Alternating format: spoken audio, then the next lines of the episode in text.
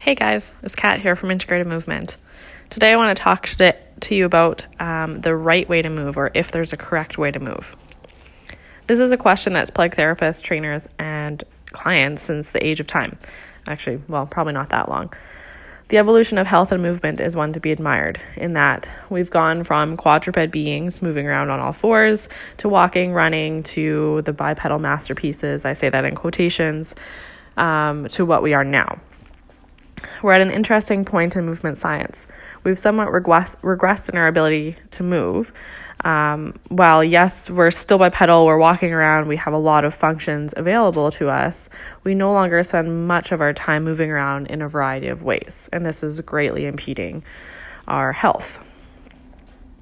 Now we move from point A to B to C to D in condensed time frames. We're always rushing, we're always stressed about something, and we spend majority of our time between three different positions or variations of three different positions, those being standing, seated, and lying down.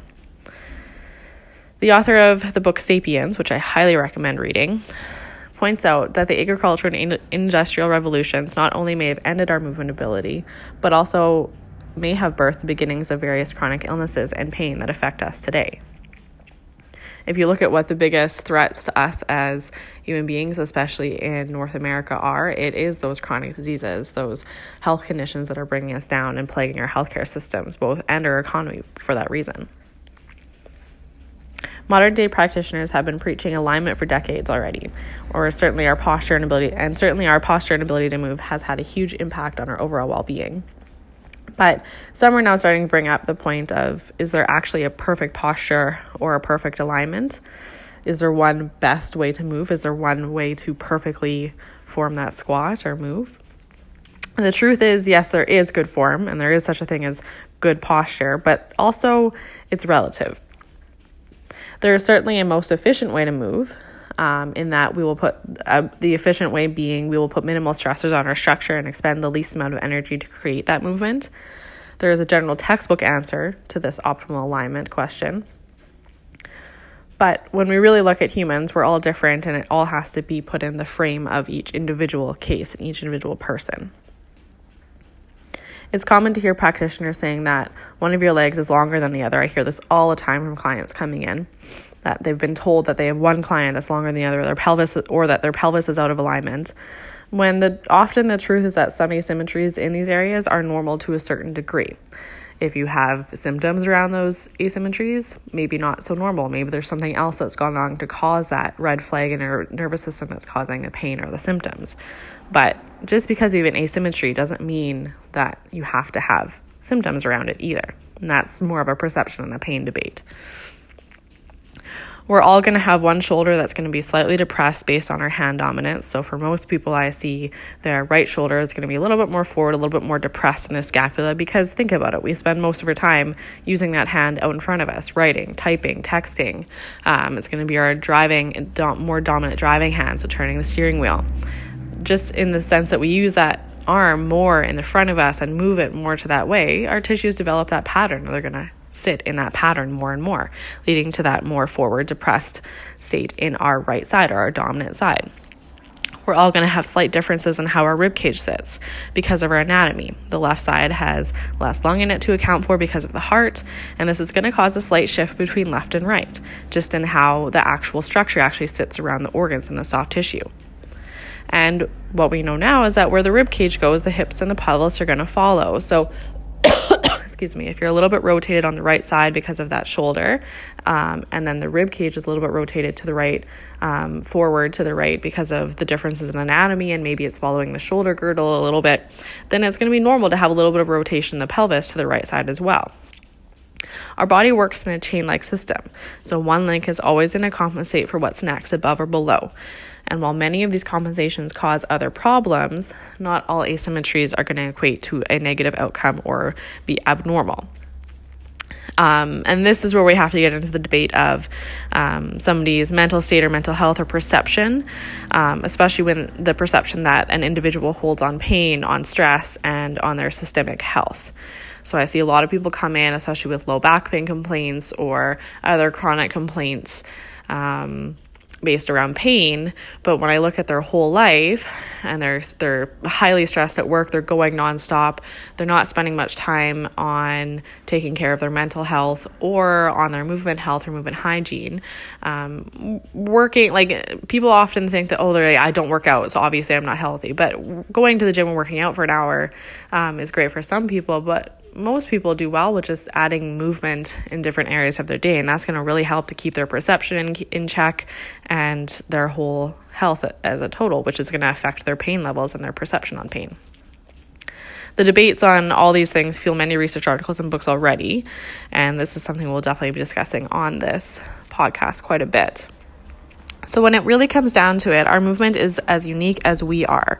And that's why having somebody who understands movement as a whole is really helpful to pinpoint whatever you're dealing with as a person. The majority of us are going to inherit similar postural dysfunctions from our parents and from those we spend the most time around.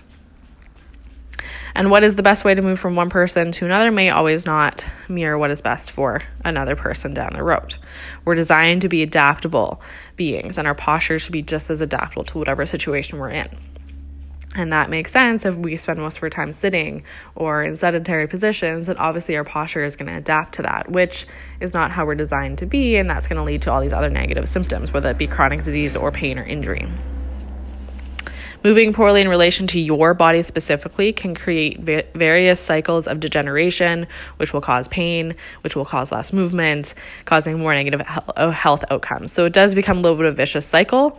That's why figuring out how you're supposed to move and getting somebody to help guide you through that is so, so important for long term health. You can get enough movement, of course, but if you don't move well, you're actually going to do some harm to your body, which will result in less movement over time.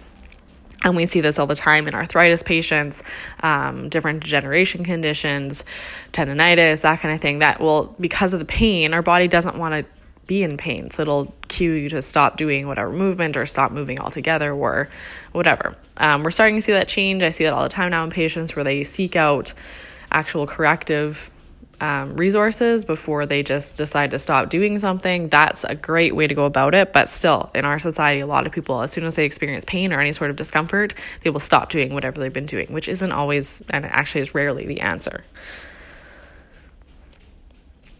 With most clients, um, the first step is going to be to assess how they move. And from there, we can build a foundation of efficient movement and then build their movement habits on top of that foundation. So I'm never going to say that there's one right way to move. I can say that it's very rare to find somebody with obvious it's very rare to find someone with obviously inefficient movement without some sort of history of pain around that in, inefficient movement. The thing about pain is that it may not even present as physical pain, right? So sometimes it'll present in the form of gastrointestinal issues or undue um, negative mental states. Um, our structure and how we move and how we physically present ourselves will always also represent our internal framework. And that can also become a chicken or the egg scenario. Sometimes there's something going on internally that we aren't quite aware of, but it's manifesting as a physical problem. So that being again physical pain somewhere in our joints, in our in our soft tissue, um, but it's actually something in our gastrointestinal tract or our lungs or our liver that's going on, or vice versa. It can it can work both ways